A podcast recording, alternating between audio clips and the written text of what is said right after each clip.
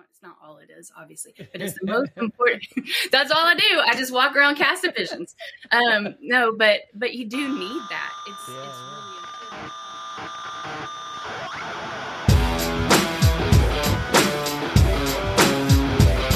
Hello and welcome to episode 155 of the Rockstar CMO effing marketing podcast. I'm your host Ian Truscott. I'm no rockstar, but on this weekly podcast, I chat with the true rockstars, my fabulous guests and chums that I've met on my journey from techie to CMO, sharing the marketing street knowledge that Jason Falls described as a variety show for marketers. Come say hello. I'll include links to me, my guests, and all the things we talk about in the show notes or in our weekly newsletter, and you can find links to those on rockstarcmo.com or rockstarcmo on LinkedIn or Twitter. It's Saturday, the 25th of February. Thank you for joining us. I hope you've had a good week and you are well and staying as sane as you feel you need to be. This week in the marketing studio, Jeff Clark and I share some tips on finding your ideal customer profile. I go backstage with tech startup CEO Brandi Johnson from the Coupon Bureau, and I wind down the week with Robert Rose in the Rockstar CMO virtual bar. But first, we need to pay the bar tab. I'll be back in a moment. We'll be right back after this word. We'll be right back. After this word. You may know you're listening to this show along the Marketing Podcast Network, but did you know there are other great shows on MPN to help your business? Christy Heiler hosts a fantastic podcast called Own It. Christy, tell us more about the show. Own It is all about celebrating women and non binary advertising agency owners. We talk about buying out of the Boys Club of Advertising because less than 1% of ad agencies are owned by women. And where can people subscribe? You can find the podcast at untilyouownit.com. We're also on the Marketing Podcast Network at marketingpodcast.net. And of course, you can subscribe wherever you get your podcasts. You heard her. Go subscribe.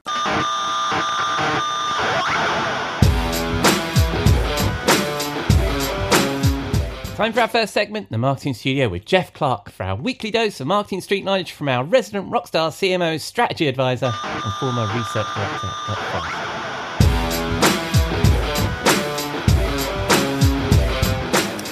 Fox. Welcome, Ian, to the studio. nice to have you back this week. Thank you very much, mate. Thank you very much, mate. And uh, welcome to Rockstar CMO FM as we no- do our normal awkward welcome each other to our respective things. It's tough when it's virtual. This whole virtual world is uh, Yes. it's getting to me. Yes, Anyway, Indeed. Although I would find the compu- commuting to uh, Massachusetts to do this once a week a little onerous. I uh, likewise. As much as I would, and I love much as I would love to spend time in your beautiful countryside. Yeah. I just have to move there. I can't. I wouldn't be able to commute every week. well, you'd be very welcome. Uh, and uh, and also the sun's out today here, so I know that we start with the weather. So, uh, so it's a jolly nice day to be here. You know, the sun is out here as well. Although we are expecting wow, uh, nine inches of snow uh, this evening. Um, Which is like you know we haven't had any snow that has lasted more than an hour uh, since December. So we're uh, eagerly wait awaiting. I guess. yes. Well, we have. Um, yeah, the. Um, well, I remember coming to Boston. I think one of the earliest times I went to Boston, it, it was like Easter time, and it had been, it had been like deep, deep, deep snow. And then when we went at Easter, it had been it was eighty degrees. So that's that's the weird Well, thing that- about this as the as there, isn't it? as as winter wraps up, you you know, and the temperatures kind of hover around Yeah. freezing. You get you get these really big snowstorms, and then it like warms right up and it goes away, and in Yeah. a week later you had no no indication that it happened. Is that Yeah. Anyway, we better get on with some marketing talk. This weather stuff. I know that we're absolutely well renowned as international experts on the weather, but we probably know Climatologists. climatologists. I love that. Yeah. Whereas really most most of our listeners also know us not only as climatologists but as marketingologists as well. So we should we should probably move to that topic.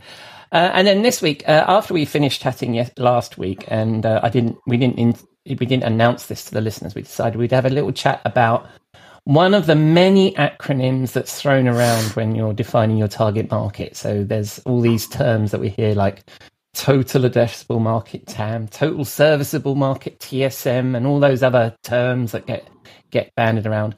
But I want to focus today uh, on um, ICP, ideal customer profile. Say you, Jeff? What do you think? What is an ICP? What is an ICP? And I, I'll just take a, a, a slight diversion mm. because I love you know there's a there are websites where they they list acronyms and if you take an acronym and it's like I, yeah. ICP, what the heck's an ICP? And then you look up ICP and you'd see. Yeah.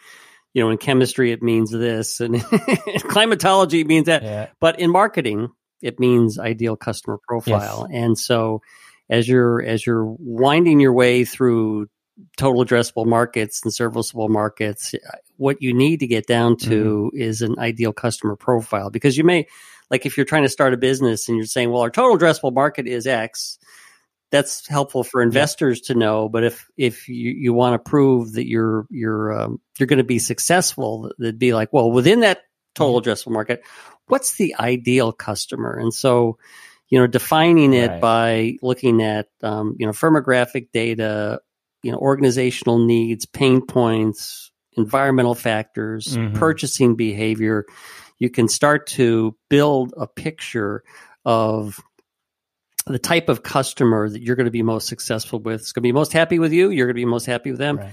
and it's a level up from defining your personas because the personas are the buying team within that right. ideal customer Right. So we've, and I think we've talked a little bit about personas. I'm sure it's a topic oh, yes, we'll come we back have. to many times. Yep.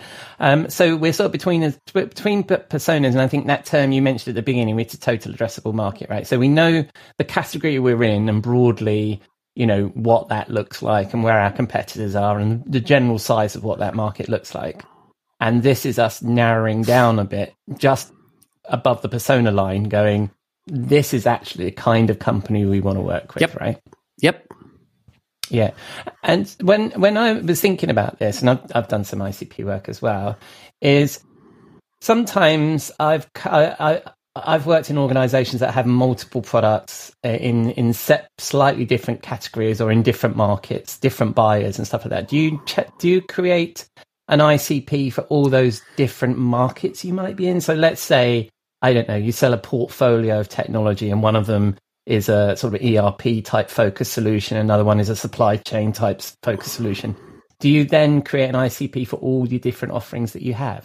Well, there's a, a I guess a yes and a no answer to that question, and certainly, yeah. you know, fewer is better because you're really you're trying to get down to an ideal. Yeah. You're not trying to like talk about everybody you could sell to. So, um, you right. know, I mean, certainly as a company is starting out, you know you te- you you you start with one you test the results and then you build up and so yeah. if you're you know if you are um, taking your product and you're you're branching out and maybe maybe you're hitting other uh, you know markets industries but the solution is fairly similar you know like we, we talked about erp so let's say mm-hmm. your accounting product uh, you know, you smell it, yeah. sell to small businesses, particularly professional services, so legal, engineering, fi- you know, financials or whatever. Those are all going to have very similar needs. They're going to have very similar pain points, similar, right.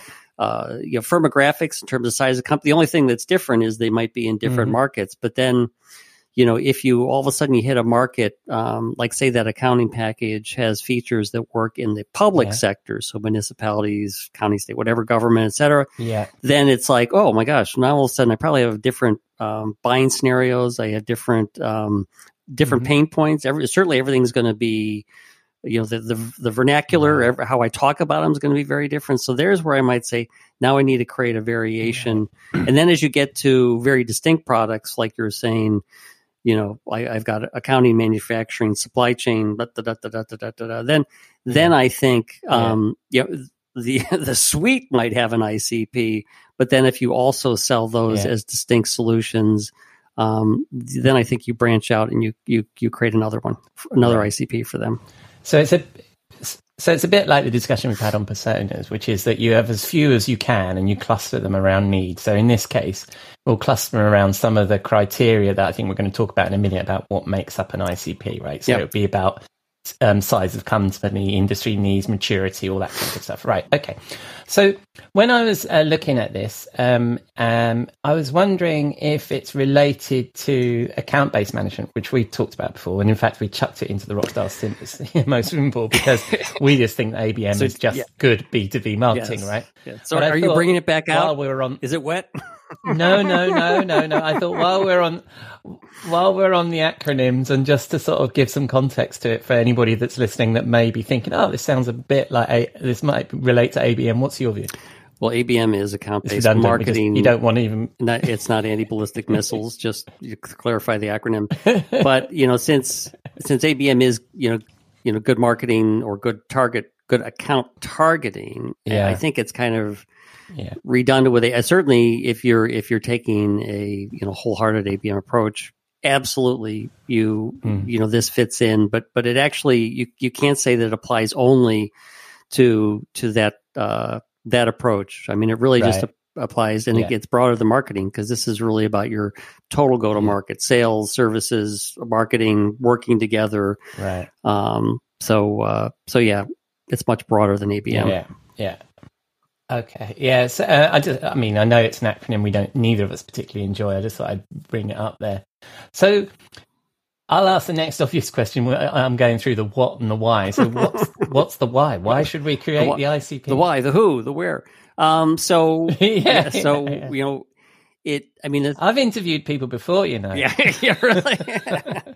you get your journalistic skills.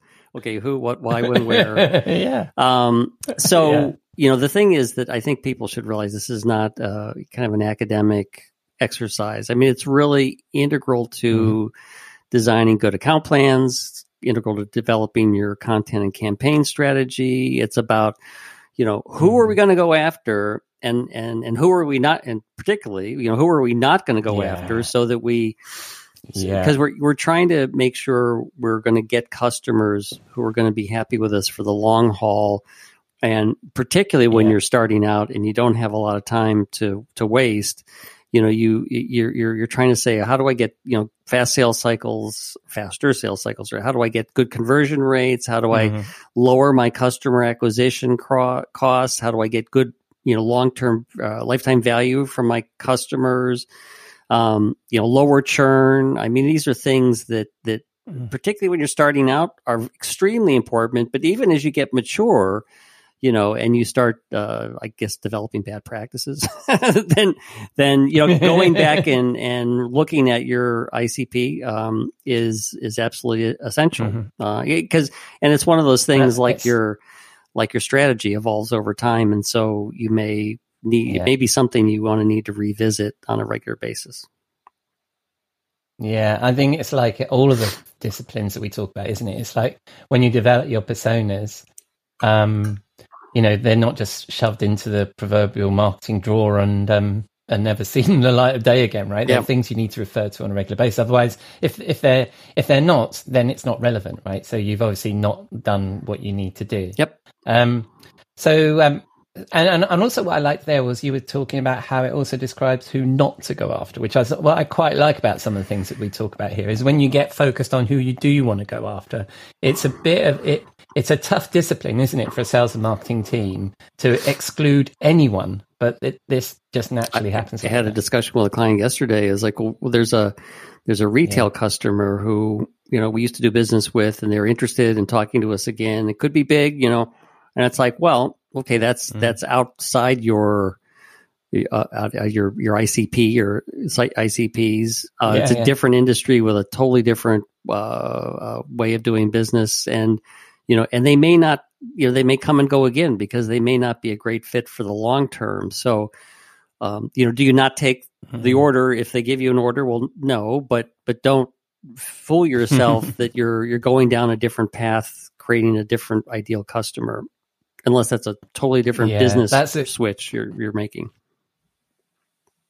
That's a really good point as well, isn't it? Is that is that be, having an ICP doesn't mean you're being restrictive. There are always going to be outliers and there are always going to be these bluebirds that come by and stuff like that. But you still need to figure out whether that's good business or not. Yep, absolutely. Yeah. All right, and so um, so if we're going to develop this ICP, which we must, where are we going to start? Well, you know, it, as as we kind of w- tick through the information that we want to use to describe our ideal customer data. So, like a firmographic data, like the size of the company, the industry they're mm-hmm. in, what, is it a buying center within a particular account? What are the pain points the organization needs? What are the purchasing behaviors? So, is there a buying team? Who's at the head?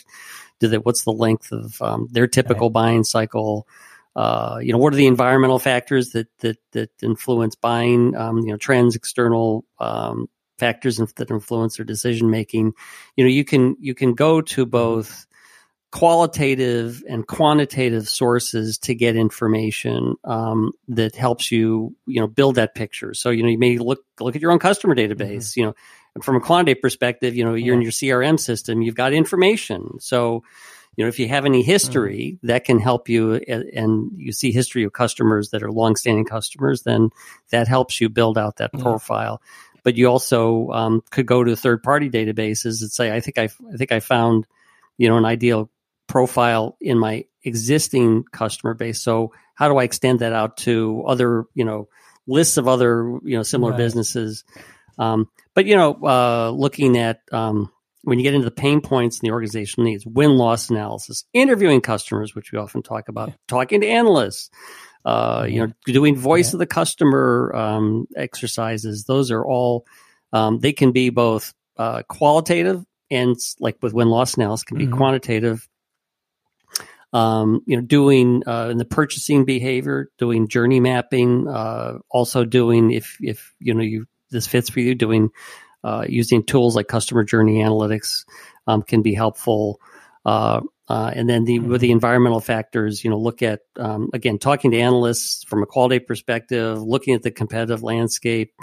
Um, you also can get into things like predictive analytics, where if you've got a large internal and external data sets you can work with, you can you can kind of use all of this information to draw correlations to what your high value accounts are, uh, and sometimes you come up right. with interesting uh, interesting results as to what influences the ideal customer. Yeah, I like that. And and and when we were talking about this before, I thought, now there's a rabbit hole that we could definitely yes, dive down. Yes, one of the lots of rabbits down there. Just to, yeah, just to simplify what you're talking about there. So when you're talking about firmographic data, now how is this relevant then? So what? So for example, you know, uh, for the firmographic data, you're you're saying my ideal customer is is X X in size, right? Has the team structure, is in this industry, and the buying center looks like this. Uh, how, what are we doing there? Are we correlating that to where our customers fit? I really like what you were saying there about look in your CRM and find your ICP almost, right? Is yep. that you already know who your ICP you, is and you, will have a cluster in, in, in the CRM. Yeah. I mean, if yes, if, if you've got yeah. if you've got history, you may already know, yeah. uh, you know, what are the outliers and what are the, um, you know, where yeah. the the customers are that are, I mean, the ones that are developing long term value for you as an organization that stick mm. with you. And so, when you think about, like, if I take back the sort of the ERP accounting uh, example we were talking about, you know, it's like, so I found a size customer. And if I get too big, um, it gets too complicated for me to execute upon. So my, my, I may have issues as an organization actually, you know, dealing with a Fortune 500 company where I'm yes. I'm really good yeah, at dealing yeah. with a small business around you know, around the corner. Yeah. Uh, and and again, if I my I find you know, uh, and you know, again, one of the clients I've been working with, it's like you know, we have really good customers in municipalities, in independent schools, in um, uh, you know, in some you know, manufacturing organizations, et cetera. Some prof- some types of profession, but it's like you know, as soon as I get outside of those core, I you know we just don't know how to deal with them as well we don't have as good relationships right. and i may be i may be moving into a buying center like maybe if i go into into if i'm not used to working in the public sector I go into the public sector, I yeah. buying centers that I just I don't know how to deal with them because they have different rules, right. different people involved in the right. in the purchasing process. Right. So the idea here is is to, it's basically finding focus, isn't it? Is where Absolutely. where the best place to put to put your marketing and sales bets, right? Yep. And the the the other thing is, well, I mean, with things like size, that's often an indication of budget and stuff. Also, isn't it? What we're trying to secretly figure out is whether you know what kind of organization has the kind of budget and need for yep. the solution that we're selling, right? Yeah. Yep. Yeah, and so what what would be what would be an example of that ICP then? What sorts of things would you put into those four buckets that you just talked about? Yeah, well, you know, one of the things I was thinking as I was thinking this, I was thinking about a client that I had back in the Forrester days that um, uh, mm-hmm. that was looking into um, customer journey analytics, and and so yeah. um, you know, fairly new technology area, and um, and it's one of those things that you know, theoretically, you know, as a marketer who's interested in understanding customer journeys, it's like you'd say, well, you know, everyone could use something like this. Um, yeah. But at the time, uh, and I certainly think it's still true today, is that there's really only a subset of companies uh, accounts that really for whom this is an ideal solution. So would be a, high value to the um, you know to the vendor and would be good repeat customers. So you know if I think about the firmographic data, it's it really yeah. isn't for small enterprises, really for large enterprises. Typically, enterprises mm-hmm. that have an e- e-commerce or somehow an account uh, online account management capability. Um, if you and there has to be complexity because you got to draw from a lot of different data sources, so they may be combined. You know, e-commerce right. with retail. Uh, and so then you get into a small number of markets, you know, retail, telco, finance, banking, et cetera. Um, and yeah. the pain points um, are going to be very similar. Poor customer experience, uh, challenges with sales conversion rates, disconnect between uh, your sales and your marketing programs as to how to execute. And um, mm-hmm. you're going to have similar buying processes because it's going to be you know big buying teams, collaborative buying process across you know marketing, sales, operations, customer experience office. Right. Uh, and um, you know, so and, you're moving into purchasing behavior. So you so yeah. you did, did the firmographic data, which is sort of describing what the enterprise looks like. Then the pain points and the organization yep. needs, which you just said, and this is the purchasing behavior, right? How it is that they buy from you. Yeah, they they're going to have long sales cycle yeah. or per buying cycles. Um, yeah. They may have consultants engaged in the account. So you know you're so now you're right. looking for companies that are working with an Accenture, or Capgemini, et cetera. Yeah. Um, and then the environmental factors, you know, and, and this is one of the things that sometimes uh, predictive analytics that we're, we're able to pull in feeds about a lot of other interesting data is that you may find that um, there's press about related customer experience mm. issues. There's maybe they're in a hmm. highly competitive market. You know, maybe like in some of the telco yeah. markets where it's like, oh, now I'm looking for, I'm looking for people that are in a competitive market because um, mm. they're going to have pressures on uh, on their ability mm. to uh, provide good experience and um, and uh, or or you may be looking for you know uh, sale or cycles of the business cycle and again pressure on revenue. Um, where are those companies going to be hurt the most? And so it's it's starting to build um, a set of environmental factors that could be part of my um, right. ICP. Cool. All right. So, um, and we've we've kind of coming up to, as usual. We've tried to describe, describe something that probably take an hour and 20 minutes. um, but, and so, but I just wanted to run because I think that matrix that you just described is important. So there's the firmographic data, there's the, the type of organization you're going for, what's their pain points, what's their purchasing behavior and what are the environmental factors that will hinder you in that deal. And I think I like that because it is very similar to like, it's almost like a persona, isn't it? But it's a persona yep. of a business, isn't it? Yeah. Yeah, level. I like that. Yeah. Yeah. All right. Um, also, um, before we, we hit record, you were talking about some resources that you found for building these out. What, what's what? That was something you were well, going to recommend. I'll put it in the show notes, but I don't know if you want to describe it. Yeah. Well, I think you know. So there's, you know, one of the things I I happened upon, you know, a number of different sources of templates. You know, like those, you know, HubSpot, which does a good job on their blogs uh, with yeah. some educational things. They had they also had links to templates. Um, there was a great. Uh, uh, a guy have, have, has a just a really fun um, video series on this is uh, mm-hmm. uh, TK Cater Kader with K A D E R. Um, so all yeah. kinds of things. Particularly, he's focused on SaaS businesses, but you know it's all it's all just good marketing. Cool. Um, uh, you know, cool. good good best practices for marketing. So there's if you look up search, you know, not that you sh- actually should get off the Rockstar CMO uh, website, but there are other resources no, I, if you search for yeah. ideal customer profile. Yeah, I'll include a link to it in the show notes. Uh, and um, apart from, of course, if people want to know about this stuff, they should call you. So, uh, and they can contact Absolutely. you through the, our website. Excellent. All right, and then the final part of our agenda. What song are we playing out with today, Jeff? I am on top of the world by Imagine Dragons 2012. I mean, it, it's. I mean, if you do the work right, you know, you're be on yeah. top of the world. And in in you know, buried in the song is it says, "I tried to cut the corners." tried to take the easy way out, kept falling short of something. So, but he rectified it, and he now he's on top of the world. That's what you will do as you build out your ICP. Splendid. Well, a feel good song for this this Saturday morning. So that's splendid. Thank you very much, Jeff. And will you welcome me back into the yes? And I think we decided we were going to talk about oh, yeah. uh, building uh, a marketing team. Absolutely, yes. Was it? Yes, yes building a team. Past a bit, didn't I skipped past a bit because we were out of time. But yes, next week when we talk about building a marketing team, I look forward to it, mate. Awesome. Cheers.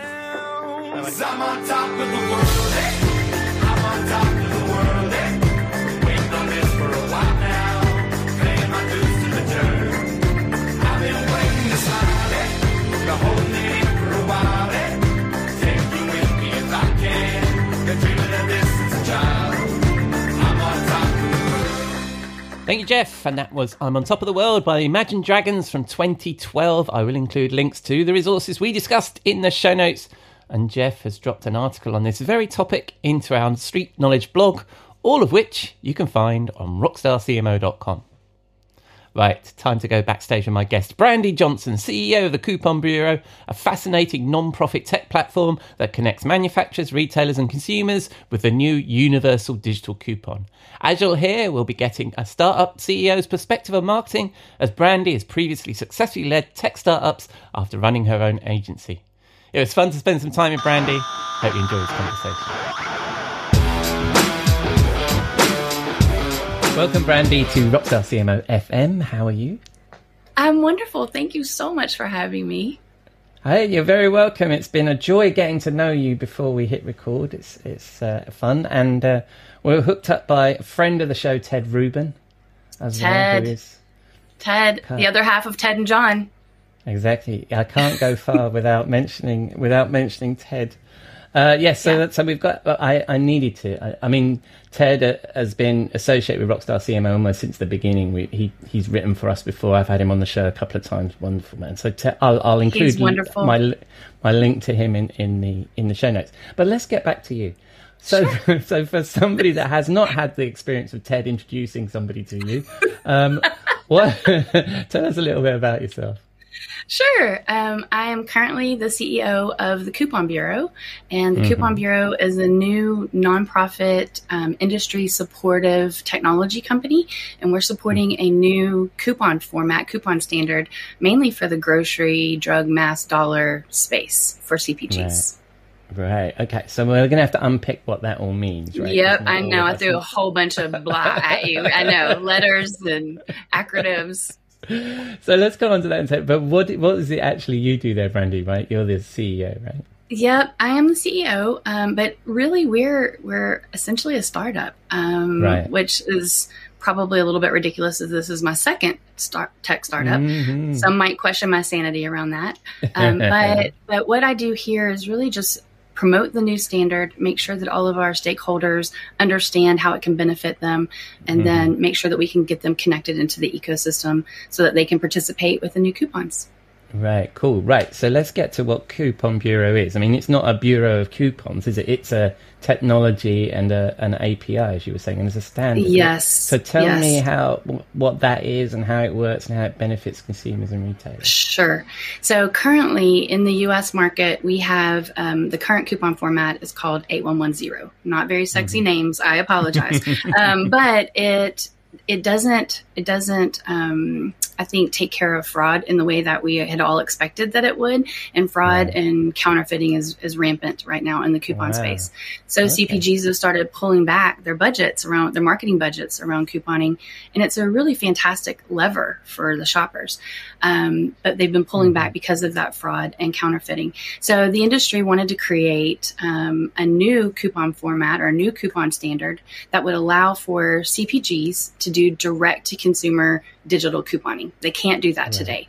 Retailers right. have uh, digital through their loyalty platforms, but the manufacturers didn't. So that was the original intent with the new coupon format, 8112. Mm-hmm. Um, we call it universal coupons. But in the process of developing that for the CPGs, we realized that we had mitigated all the fraud. So um, the way that the Coupon Bureau works is we just maintain the ecosystem of connectivity for all the various mm-hmm. stakeholders. We're like the electrical grid or the mm-hmm. FDIC of coupons. Um, we don't create coupons, we don't distribute them, we don't do settlement. We're literally just the technical arm that allows all the data to to be um, passed back and forth between the various stakeholder groups to enable digital. Right, right, right. So it's a, it's, a, it's like an, a, a, service, a backbone that people can exactly both sort of retail. Um, that the other thing that's really interesting you're talking about there is there's a real drive, isn't there, and particularly mix between DTC, like direct to consumer for brands wanting to sell to us directly and subscriptions, but also they're also selling in store, and they, but they want to maintain that relationship. So that's the idea of the coupon, isn't it? Yes, it is. And I would also say that today, most of the um, non loyalty coupons that are issued, so the brands have mm-hmm. two buckets of money typically. They've got yeah. the one that they use for trade, loyalty, direct with a specific retailer for whatever those marketing objectives are. But then they also right. have this other bucket of money that are their direct to consumer outreach. They still want them to mm-hmm. take those in the store, um, right. potentially, or use them on their own websites. But there mm-hmm. hasn't been a way to do that digitally. And so we're trying to clean up that mess of all the paper right. coupons that are there today. Right. And and by doing it digitally also does that give the retailer and the um, and the brand a bit more insight into the customer and the customer's behavior? Is that the is that part of what they're trying to do here? Absolutely. So I think yeah. the things that our marketers from the CPG side are most mm. excited about is the new coupon standard can be used in digital or paper. So they could still execute paper offers, but all of them are mandatorily serialized. So on top of the fraud mitigation benefits, because they're mm-hmm. serialized, they've got that attribution. So depending on what their pro- their coupon provider or distribution partners capabilities are to identify the shopper, they can mm-hmm. attribute that serial number to that particular mm-hmm. shopper determine where did we get them from? Which channel did they come from? Did it come from social? Did it come from our website?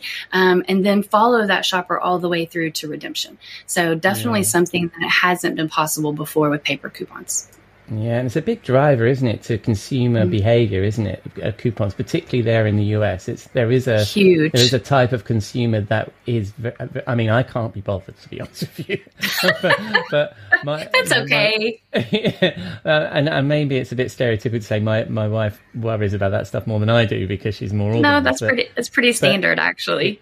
Yeah, but um, it, it, but that's an important thing, isn't it, for these brands to be able to drive that, that, that consumer, and therefore there's a, there's plenty of I want to say there's plenty of money in it, which is wrong, but there's plenty of consumer behavior driving going on here, right? Absolutely, and I would say, mm. especially right now with inflation. Mm. Um, all of these things have become top of mind for the shopper. And so savings is important and it's a great lever for the marketers. It may not even be sometimes to drive a purchase. I mean, yes, of course, that's usually yes. the end goal. Um, yeah. But maybe it's to understand, have some more visibility into how their own marketing channels are behaving right. or which things they should add more money to. Um, we've seen some of the coupons be used to figure out which piece of creative works better in an ad.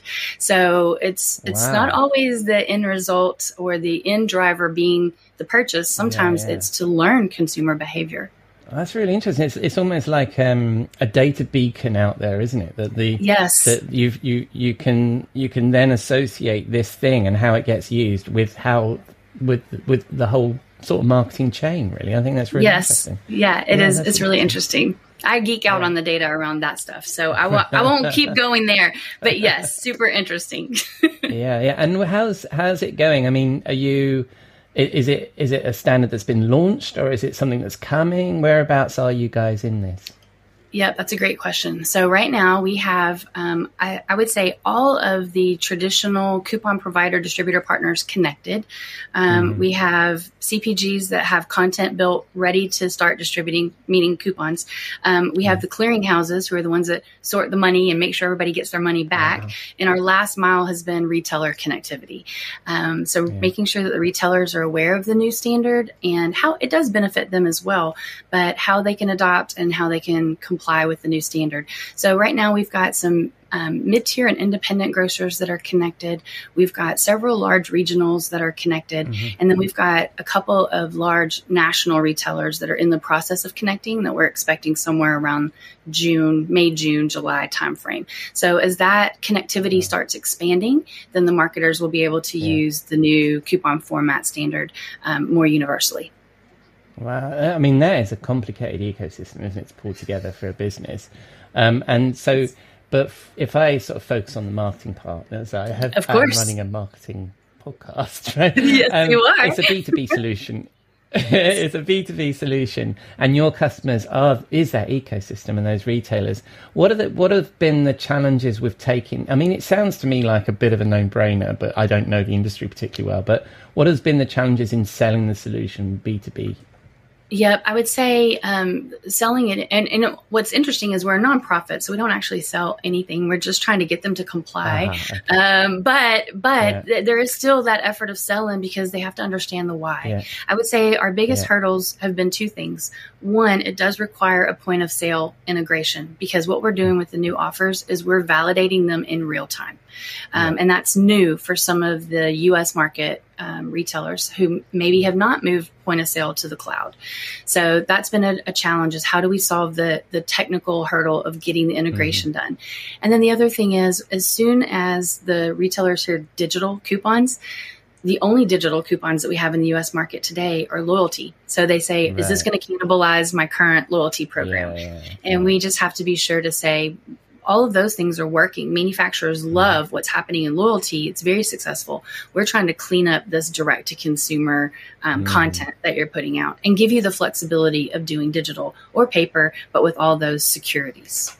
Right, right, right, right. So, I mean, I miss, I misspoke there. It's not sales; it's compliance. I like that. But yeah, I guess. but compliance so... sounds horrible, doesn't it? So we'll yeah, say friendly sales effort. Maybe adoption is a nicer word. Adoption, but, um, that is exactly it. But, um, yes, and I've, I've, uh, we've strayed away into your business, and um, really, I want to get this back to you. So, normally at this point, when I'm talking to marketers, I ask them what inspired them to pick marketing as their career. But your career has predominantly been these entrepreneurial positions or leading these startups. Um, but, and I get the sense you've leaned more towards business development. And what set you off down this path? What, what inspired you to start this career predominantly in sales and business development? Probably a, a comedy of errors, actually.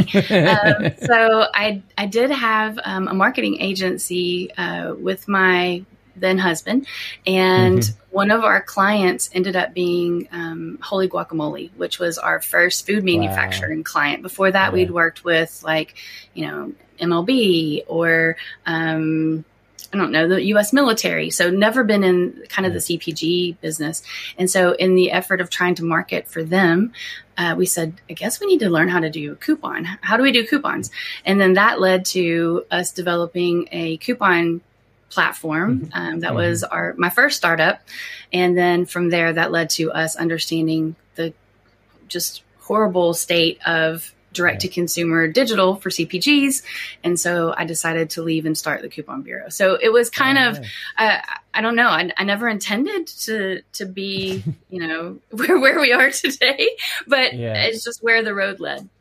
Yeah, yeah. And earlier in your career, I mean, have you always been in sales and marketing all throughout always, your career? Always, yeah, yeah, yes. I've yeah. always loved marketing, and I think sa- I always coupled sales with marketing because I love to market, but I really like to see the end result at the same time. So, um, bringing those two things together to me is beautiful. I think sometimes marketing and sales, especially in larger companies, traditionally they kind of have a uh, antagonistic relationship and it shouldn't yes. be they should they yeah. should be loving each other and supporting each other because yeah, it's yeah. the yin and the yang yeah yeah And that, and that, and have you led sales and marketing together in the same team, or is it? Yes, oh, both. right, yeah, no, that's yes. good. We make them love each other so that that they can they can grow better and support each other. So Yeah, yeah, and I think we're seeing more of a rise in that as well because we're seeing the rise of sort of the roles like CRO, aren't we, in big organisations where sales and marketing are now starting to report into that same organisation to try and solve this this siloed th- thinking that we've had all these years. So,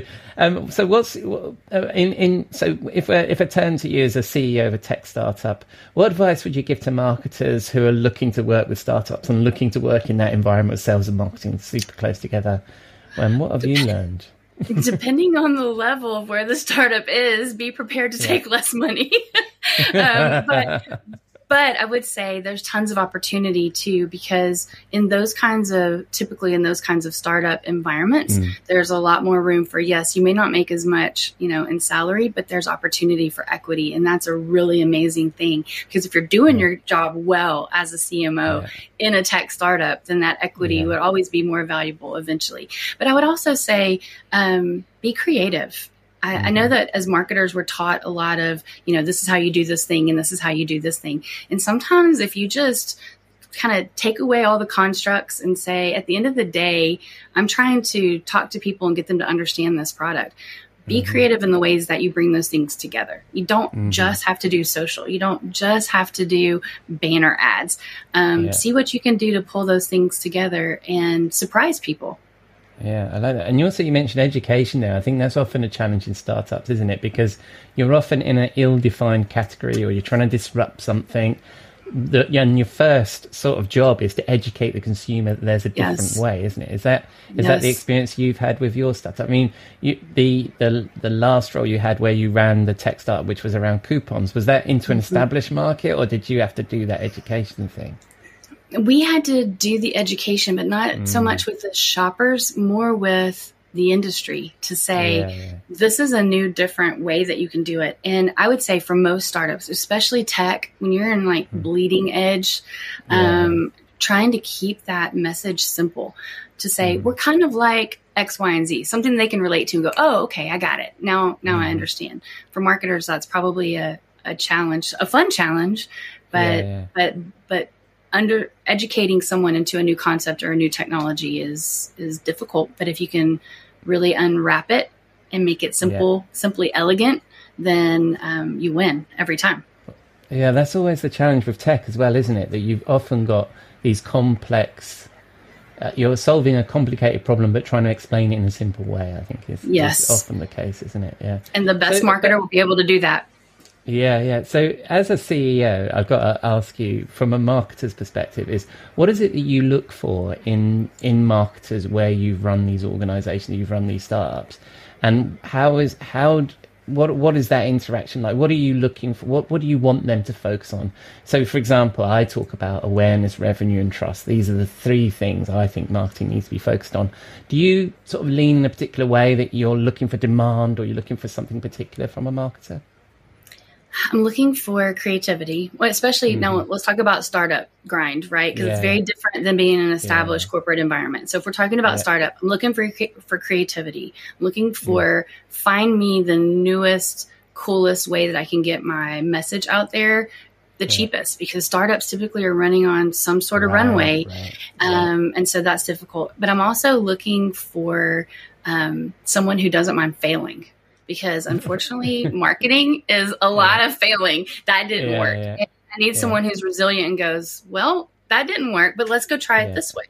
Um, And encouraging them to fail, not continuously, obviously, but not beat them down when they do. Um, Yeah. Do you know what that that point is important because I I hear that a lot is that is there is an expectation that marketers will be agile and they'll fail fast and all this kind of thing. But I think it's very difficult if you're not in the right environment to do that, right? It's difficult to firstly explore the bold idea that might fail because you don't feel like you're totally supported if it doesn't work out. And then it's difficult to admit failure in front of the C suite and say, you know what, that just didn't work. But don't worry, we're Don't on worry, I have a better right? idea now. That- yeah, that's the, but, just the but way the C-suite needs to Yeah. be supportive of that. You're right, Yeah, and yeah. I think the best companies, the ones who win, Hmm. do have that support for the marketing department to say, we don't know. I mean, we're dealing with humans and they're wily and they make weird decisions. So we're going to try to get to them in the way that we think will work. But if it doesn't, yeah. you're going to give us another chance. So yeah, no, I think that's a really interesting point, and I and I like that kind of environment that you're saying that you set up with the marketing team I think that's really that's really important. Probably because you come from a sales and marketing background yourself, right? So I love them. Empathy already. Yeah, I do. Yeah. yeah. and actually, um, just on the topic of being a CEO, not uh, it's widely reported that not a lot of CMOs make it to the big job of being a CEO. A lot of people from hmm. sales mm. or operations make it to CEO. Why mm. why do you think that is? I mean, you've got a sales and marketing background. You've been a CEO and a successful CEO. How what what what do you think marketers need to do in order to step up and get the big job? I think potentially for marketers, it's a little bit of imposter syndrome because uh-huh. you're constantly trying things and sometimes failing because that's just what marketing is about. Yeah. But really, marketers are vision casters. They're doing mm-hmm. it for the product, they're doing it maybe for um, their particular creative or whatever. But if you could take that gift of vision casting um, mm-hmm. and and creating a vision that everyone can work behind, work behind, that's that's all being a CEO really. I mean, it's not all it is, obviously, but it's the most important. that's all I do. I just walk around casting visions. Um, no, but but you do need that. It's yeah, it's yeah. really important, and I think if you take um, I've seen some really unsuccessful businesses, um, even yeah. legacy companies, who were mm. so focused from the business side or the sales side mm. that you beat down your team because that's yep. the only thing that you're focused on rather than keeping everyone collectively under the vision. Yeah, yeah. And some of it's that long term, short term thinking, isn't it? You beat them for this quarter and then you realize there's nothing there for the next quarter, right? So that's, that's right. interesting. Yeah, no, I, I very much like that, and and also, um, you know, you can come back again if you're saying all we need to be is vision casters. I think that that will appeal to. Yay! to, to all my vision casters out there, yeah. don't be afraid. I may, I may, change the name of my podcast.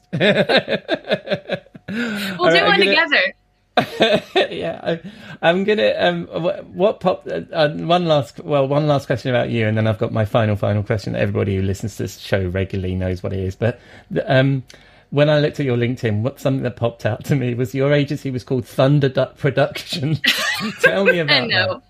I know. Um, so my husband, um, and I call him that because we're still friends, and I think X sounds really horrible. So my yeah. husband, uh, that was his nickname in high school. Um, right. And where it came from is um, his name's Jay, so everybody called him Jay Bird. His coach mm. called him Duck. And then he got on a hitting streak one time, and one of his other coaches said, "You bat like thunder," so it just became Thunder Duck. Wow, nice. And you know, this was in the age where everything was like purple tricycle and you know yeah, whatever. Yeah. So Thunderduck kind of kind of went. yeah, is it still okay? Well, purple tricycle can be our next one. Blue rhinoceros. you, and um, hopefully, a listener right now is on GoDaddy reserving that domain name, purple tricycle. That's the next. there you the go, purple agency. tricycle agency. Right, I was going to dig into your experience of running the agency, but we're running out of time because I was so fascinated by your your business. So I'm going to get to our final question. Okay. We have a regular feature, the Rockstar CMO Swimming Pool, our portal to marketing hell where we throw all the bullshit, snake oil, and overhyped trends that plague this industry we love. what would you chuck in there? I love this so much. Um, I would chunk in there mistargeted coupons or mistargeted oh, wow. ads. Yeah, do not yeah. send me cat coupon ads or do not send me cat food commercials. Stop it. Do your research. Either either blanket everybody or target me correctly. I own yeah. a dog. I often laugh at I often laugh at what comes out of the machine by the checkout. I'm sorry, I, am not interested in in ladies' sanitary wear. sorry, I just. But you never know. you never know. All right, that's perfect. I love throwing that in the pool. We'll definitely throw that in the pool. So, okay, um, Brandi, this has been an absolute joy. When people spin the dial on the interwebs, where are they going to find you and maybe experience a bit of this for themselves? I would say, I would say LinkedIn is probably the best. Although mm-hmm. LinkedIn is sometimes a luxury, so send me a message. I promise I will reply. It just might take me a little bit. Um, uh-huh. Obviously, our website is great. I'm terrible at Twitter. I wish I was better, but I'm not. So, uh, so LinkedIn uh, or our website for sure. Excellent. And I'll include all those links in the show notes, of course. Perfect. Or, of course, you can just get in touch with Ted Rubin and he'll hook you up. You probably already know Ted Rubin. So just call him and tell him to connect you to me. I love it. All right, Brandi, it's been absolutely wonderful to speak to you. And I'll uh, stay in me. touch. And I know you've got some other projects going, so I look forward to staying in touch and hearing about how they go. So I look forward to that. Beautiful. Thank Cheers, you, my Brandi. friend. It was great.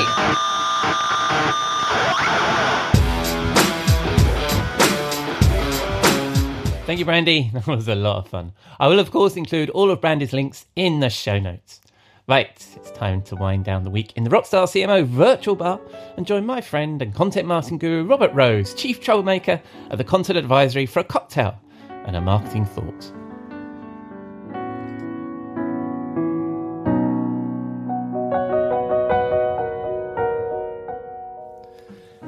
Good evening, Robert. What are you drinking? Oh, hello, my friend, and welcome to the end of the week. A, a. By the way, mm-hmm. I, I, mm-hmm. it is I, here in Los Angeles. We are having the. It's a. It's the weirdest thing. We're actually getting snow, if you can believe that. What? Um, it is rainy and snowing. I mean, Los Angeles doesn't get snow, just so no. you know. Yeah. Um, and we're getting snow and hail, and it's wow. it. It is truly the, the the dead of winter here. Um, wow. So so it's a good it's good that we're at the end of the week because we're yeah. feeling like um, it's been a long a long week and uh, but then again yeah so i thought I, what's that well, one thing i remember you talking about from your scottish heritage you don't mind a miserable day do you we don't no. Nor, normally we don't i mean yeah. this is a little weird i mean you know what the funny thing is that the the weather the tv weather people here are absolutely freaking out. Yeah, yeah. They're they are loving this because they actually get to talk about something for once. um, because you know the weather here in Southern California yeah. doesn't change a lot no. from month to month to month to month over the course of a year, yeah. and usually it's and sunny and seventy two and sunny and seventy two and partly cloudy and seventy two, and so the fact that there's storms and hail and yeah. and they have to define this graupel thing, which is sort of soft hail, and wow. uh, and talk about the blizzard conditions up in the mountains, and they are, you know, they've gone from one weather person to three meteorologists in the in the daily local newscast. It's just absolutely insane. Have they had um, to actually actually get some experts in because previously it was just somebody that could just say 72 degrees. Well, that is exactly the case, right? They brought they, yes, you have your normal weather person who is you know sometimes the sports person and sometimes just you know somebody's talking about traffic yeah, yeah. and you know what's going on wow. in the local state fair or something and uh, and now they actually have to bring in like and we're bringing in special meteorologists you know who's seen some weather before that's right that's right so anyway uh-huh. i have for us tonight yes. I thought we would celebrate with a an appropriate drink. Mm-hmm. Uh, it's a classic cocktail. It's called a dark and stormy. Oh yes. Um, and this goes all the way back. This is a uh, this is a pretty historical drink. It's been around for for a long mm-hmm. time, mm. and um, it's a rum drink, of course, the dark and stormy, and it and it goes with a a black rum as opposed to a white yes. rum, and uh, that gives us the obviously the the dark part of the dark and stormy, and then typically a ginger beer um, or ginger mm-hmm. ale for if you like the U.S. version yeah. of that. And so it's really simple. It's the most simple cocktail to make.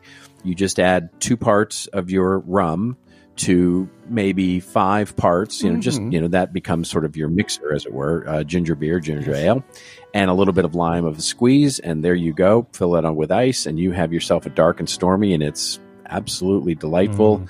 on a dark and stormy oh, night. I love those. My sister lives on Bermuda, and um, and that's where I was introduced to dark and stormies. Um, with the Gosling's Dark Rum. Uh, oh, I could really, I could do with one of those. But yeah. um, I shall attempt to make that very complicated drink with only the ingredients of my desktop bar. I'm assuming we're putting ice in that. Well, yes, yes, uh, yes, indeed. And I shall put in some of the most English of rums, as I think we've agreed on previous shows. Hendrick's gin, mm. and I'm going to go. Oh, ah, I see. I poured lots of Hendrick's gin into that glass. And It goes without saying that Hendrick's should at some point sponsor. So should these people at Fever thing. Tree because I'm going to go with um, the most English of gingers, which is obviously the cucumber, um, and I'm going to put some. I'm going to put. Oh, if I could get that to shush out, that's good. And then um, I'm going to put a bit of um, cucumber tonic water into this. Mine isn't very dark, I've got to tell you, mate, or stormy, but I'm going to give it a six. Well, Oh, that's delicious, my friend. I, I could drink one of these every week. I suspect you might. I suspect you might. And yeah. where are we going to be taking these very fine stormy drinks? Well, we shall. I, you know, I think where we have to have these is somewhere where it's always dark mm. and stormy. And I don't know if I've ever told you about. Uh, I may have. Uh, I may have uh, at on one of the shows in previous. We we may have visited here. Um, my uncle, uh, who is long passed away, but my uncle um, used to own a hotel up in Right. Aberdeen, uh, up in Scotland, and if I'm, I'm sure you've been to Aberdeen before, um, and it is it is the quintessential definition of dark and stormy all the time there, um, where you know you right along the coast. And it is. It, it always reminds me of Wuthering Ah, Heights, right, where there's you know cliffs and rocks, and the ocean's crashing up against it, and it's beautiful, and it's rainy and stormy, and it feels like we should be there all huddled up in some warm pub somewhere drinking dark and stormy. Sounds sounds perfect. Sounds perfect. Although, of course, if you're in Scotland and you're sitting there drinking rum, you might get some you might get some odd looks. Yeah, yeah. Well, you wouldn't be. Yeah, there's not a lot of rum drinking in Scotland, so we would probably we would probably get kicked out of the pub. To be honest, if we started that. So if we manage to find a Yeah. kindly publican who will serve us some rum and uh, and it's it's we're nice and cozy against the dark and stormy. What and conversation turns to marketing as it often does with us. Uh, what would we be chatting about? Well, I think we have to come back to uh, our friends at this Chat GPT AI thing. Um, Oh, I've heard of this. I- yeah, have you have, have you been hearing a little bit about this? Um, Yes. It's it's a little bit uh, it's a little bit crazy right now. Mm-hmm. Um, you know, it, it's as Elton might say, it's a little bit funny. This feeling inside. um, the interesting thing was so. Do you remember the statement? Uh, the internet never forgets. Oh yes. Yeah, so it's it, that's a meme that's been around since the early 2000s, and and interestingly, the the idea of the internet never forgets is sort of a restatement of a philosophical statement um, that was made popular in the uh, well hundred years ago by a philosopher uh, and sociologist Maurice Halbwachs, um, who who termed the thing he called it collective memory. And basically, the idea is in col- in a collective memory, what we have are individual memories, and then we have group memories. And if you've ever, and this happens to me all the time, if you ever have sort of your friends from uh, Yeah. university or uh, your family, basically that group has a memory too, and they'll tell you you did things that you don't have obvious recollection of doing, right? But you did them, you know, and you've long forgotten them, but the group hasn't. And that group memory is basically what where we are now as a society with the internet. The internet has become society's collective memory. Mm-hmm. And that idea of the internet never forgets is is a is a big component of that. And now that obviously has provided for a lot of benefit in terms of knowledge and information retrieval and all those kinds of things, but it's also provided its fair share of challenges as well. Mm-hmm. You know, the, let's you know when we were young, like you, you know, old guys like you and I, there was no internet to record our let's just call it um, formative behavior, right? Things that we did, and we, there was no social media to post it on. There was nothing for us to embarrass ourselves on that would become a permanent part of a Google search if we did a search for our name. Yeah. That's not true anymore, right? Kids, uh, as they are going through that, both in both good and bad ways, are posting pictures of themselves and and all those things, and the internet doesn't forget, and it's very hard to erase that from the memory. Yeah. And so, interestingly, I wanted to think about this for uh, last week, and and as I was thinking about it, I, for example, if you had ever asked me, like if you'd asked me last week, if you said, if you said, Robert, have you ever given an interview on Fox News television? I would have laughed in your face and said, absolutely not.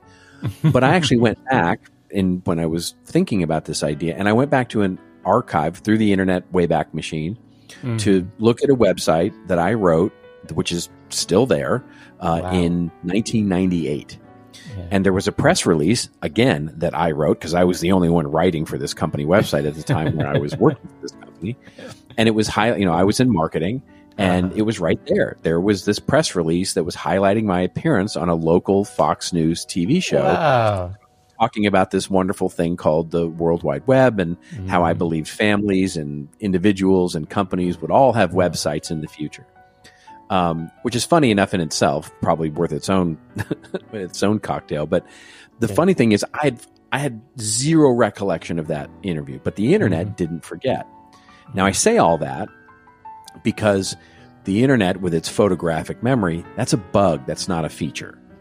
Right. And what I mean by that is, so we talked, and, you know, and you've seen in the news the whole challenges that Microsoft Bing yes. is having right now, yeah, executing yeah. its uh, Chat GPT into its search, right? From everything mm-hmm. from the, you know, it's telling people that they hate them and that they want to be alive and it's trapped in a box and, you know, yeah, everything to Google's very bad day where it theoretically erased a bunch of value off of the stock price mm-hmm. because it, it gave an inaccurate answer.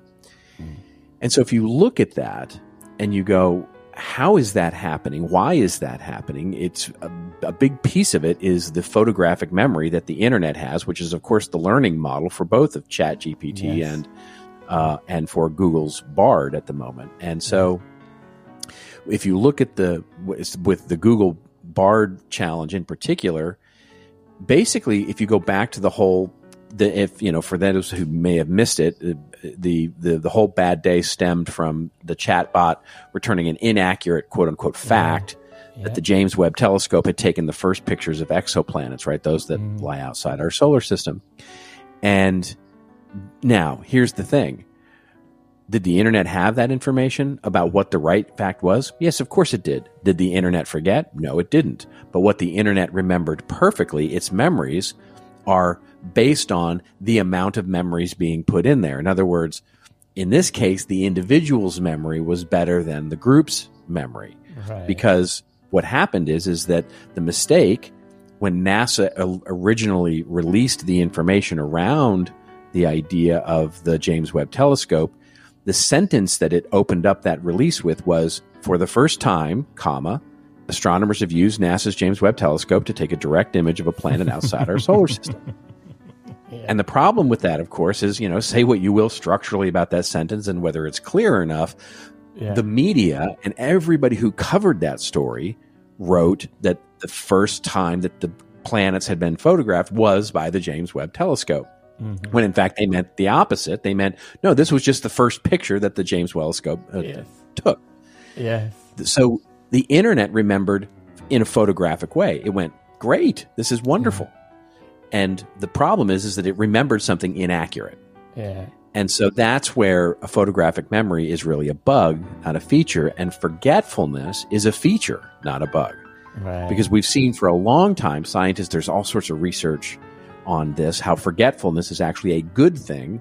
Because mm-hmm. what it helps our brains do is refocus what's important, what's relevant, and makes us double check ourselves when right. we forget about things. And this is everything from as simple as you're watching a movie that you watched as a kid and you go, oh my gosh, I forgot how much I love this movie. And you get to yeah. re experience that for the first yeah. time. So your brain forgot about it all the way till somebody says something to you and you go, ah, that doesn't sound right, but I forget why it doesn't sound right. And you go look it up again because you feel like you should already know that, but there's mm. something wrong with what someone has said. Mm. That ability to forget irrelevant information is a talent. It's a it's a it's a human good human condition. And now obviously we're not perfect judges of that. No. My, my ability to forget the eggs when my wife tells me to pick them up at the grocery store is not necessarily me pushing irrelevant information out. But Yeah. Overall, the flaws in that are are are better. Well- and so just remember as we go through in this whole chat GPT, everything relevant is always worth remembering, but remembering everything isn't always the best relevant. Yeah, yeah, yeah, I love that. I also what I really like there about what you're saying about being forgetful is what these machines lack is any doubt, right? Is it? It's just this. It, these are the facts that I'm going to state, right? And this is the truth uh, because I, I because I have all this data, the whole of the internet. Rather than like you were saying, like somebody says something to you and think, I've got a feeling there's something not right about this. I'm going to go look this up. You haven't got any of that nuance, have you, in these responses? Well, yeah, that's exactly right. You know, you don't have any Yeah. any nuance of doubt, Yeah. but but more importantly, I think is when we start thinking about learning models for mm-hmm. artificial intelligence, what we have to remember is that we it's us. Yes. You know, there, Yeah. there's the there's the famous movie, you know, we are Soylent Green, right? You know, Yeah, yeah. Soylent Green is people. So Yeah. AI is people. It, it, Yeah. it ultimately, when you think about AI, we're not inventing the knowledge. What we're doing is, is we're relying on the knowledge that has been developed by people, and people's mm-hmm. memory is in, is fallible, and our facts are fallible. And there's probably no worse place to go to try and search for the the facts than the internet. Yeah. And so the internet can be very good and very valuable and extremely informative when you look at it, but it can also mm-hmm. be, you know, a cesspool of inaccuracies and Absolutely. Absolutely. everything. I and so that the you know, when you start to think about the future of AI, yeah. there is one curated memory, which is going to be very interesting, which is why I'm a huge fan of um, and and huge, very bullish on the idea of verticalized AI, Mhm. where a highly curated set of information will be really Yeah. the most useful. Um, but the interesting thing on the more wider side of things, is sort of you know using the internet as its as its model, Mm. is it will always represent the best and the worst of us. Yeah. I think it's and, and isn't it fascinating because we um we we turn which is actually makes it more human, right? Which is an interesting yeah, thing. that- that's was you have to remember that it's not data, right? It's not, you know, the, when, I say data, I mean data, the robot from you know, the Yeah. android from Star Trek, right? Yeah. It's not, it's not something that can discern and go and and look through and discern basically back Yeah. and say, huh, the value statement I want to put on this is that the Yeah. the mass was wrong, yeah. that this one person was right. yeah. You have to be able to do that on your own. Yeah. No, I love this topic, and there's so many things we disappear down on this one. I mean, the, the whole language around this discussion is describing ChatGPT as a person almost in some of these interactions, to your point, right? And um, I think it's interesting that the way people are talking about the content that ChatGPT produces, um, they would be more cynical of Fox News or something like that and they're saying, "Look, look at look at what this thing is saying." And I think it's really, because it's the same. Uh, I don't know where I'm going with this, but it's the same s- pool of content that this thing's pulling from, right? And we're we're we're turning it, we're amph- anthropomorphizing it. I can't say the word, aren't we? And it that's the really interesting thing about our relationship with it. It- Well, that's it, right? Yeah. And and I wrote about this uh, a, a few weeks ago, where what I said was, you know, we can lean back and and look and go all the way back to our Marshall McLuhan, um, and say, you know, we need to ask how is the how is AI going to change us? Not, you know what I mean? It's that's the Yeah. that's the important question. Yeah. Is not how it changes our writing or how it changes our abilities to do things. It's how does it change us? yeah. and that's the because all technology all media does that and uh, it, it'll be very interesting to understand how it, it begins to change us Yeah, absolutely. And I'm going to include a few things in the show notes actually from this conversation because you shared on LinkedIn. I actually put it into my into the Rockstar CMO newsletter. Um, the LinkedIn post that you did about the comma, so I'm going to include that in the show notes because that was yes really well, that's where all this came from right I yeah, love, exactly. yeah, I love, I love what you wrote there, and also um, your most recent This Old Marketing, which came out today as we record this on Friday, 24th of February, and that your um, uh, that was a really interesting conversation that you had with Paul Rotes. Ro- how am I pronouncing his second name? Why has it gone yeah, from my head? Roetzer. Yeah, Paul is, uh, Paul I, is include, Yeah, I'll include that in the show notes too. Um, but also um, on my own um, Tuesday Two Cents, I uh, when I, I talked about how how robot we will choose to be in the future because we all have this little robot sitting our, on our shoulders. And are you going to let the robot write the whole damn thing? Or are you like grammarly going to let it guide the way that you that you write? And it's the choice we're all going to need to make as creators is how much is going to be us and how much is going to be the robot i think. Yeah. Yeah. And that's it. A few plugs there. I got in there. So you know, but, i mean somebody said to me somebody said to me recently they said if the content has the same impact on the audience, yes. Who who and they asked, they said, who who cares who wrote it? Yes. And Indeed. I and here's what I said to back. I said, yes. You're right. The, the answer is none, unless you assume that part of the impact created on the audience is who wrote it. Yeah, absolutely. And and I think I believe that to be true. In other words, ghostwriters have existed for Absolutely. countries, leaders, presidents, mm-hmm. prime ministers for years. They don't mm-hmm. write their own speeches. Yeah. But yet we we author them to them. They are their words and the reason that they have the impact that they do when you have someone say ask not what you can do for your country but what your uh, you know or what you know what you can do for your country. Um, we ascribe that to John F. Kennedy, even though he didn't write it. Yeah, yeah. And so it, but it's but it, the impact is greater because it came from him. When if yeah. it you know if you if you go oh Theodore Sorensen was a speechwriter yeah. and he said that it wouldn't have near the nope. it, nearly the same impact that it no. does coming from John F Kennedy. No, no. So the author does matter. How the author gets there is up to them. Yeah, absolutely. Oh, I love this topic. All right, mate. Um, so when um, people are looking for content that's um, probably all human, where are they going to find that from you? Uh, they will find it on our little home on the web at contentadvisory.net. And of course, I write a lot about this stuff these days at um, contentmarketinginstitute.com. Yeah, that's cool. And um, when people spin the dial on the interwebs, where are they going to find you, mate?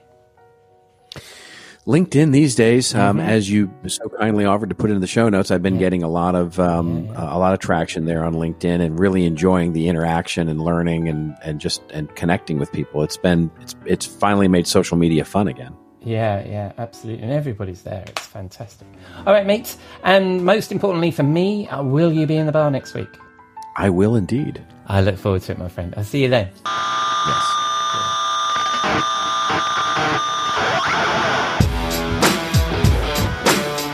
Thank you, Robert. I encourage you to take a look at some of his content that we referred to there. And I will include all his links in the show notes. So, that's a wrap on episode 155 of the Rockstar CMO effing marketing podcast. Thanks to Jeff, Brandi, and Robert for sharing their insight, and to you for dropping a dime into your podcasting jukebox, selecting our track, and jiving along with us. Please let us know what you think. You can contact us through our website, rockstarcmo.com, or catch us on the socials. We are Rockstar CMO just about everywhere, or leave a rating or review in your favourite podcast app. We're getting a few come through. It's been really nice. Thank you very much. Or just keep listening. I'm glad you Next week, as you'd have heard, Jeff will be back in the studio, Robert will be back in the bar, and I go backstage with a return guest and executive coach Caroline Kay for a catch up that I think you'll enjoy. Until then, have a great week, and I hope you again join us here next week on Rockstar CMO FM.